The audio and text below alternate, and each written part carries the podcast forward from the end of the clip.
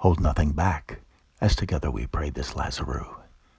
The Levites took up the ark, and the tent of meeting, and all the sacred furnishings in it. And King Solomon and the entire assembly of Israel that had gathered about him were before the ark, sacrificing so many sheep and cattle that they could not be recorded or counted. Second Chronicles 5, verses 4 through 6. Oh, Jesus, I'm so glad I don't have to kill a bunch of animals to worship you. You sacrificed yourself for me. In grateful devotion for the rest of my days, I sacrifice myself in passionate service for you.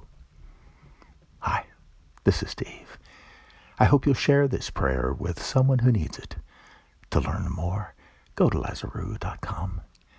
Let's do this again tomorrow. What do you say?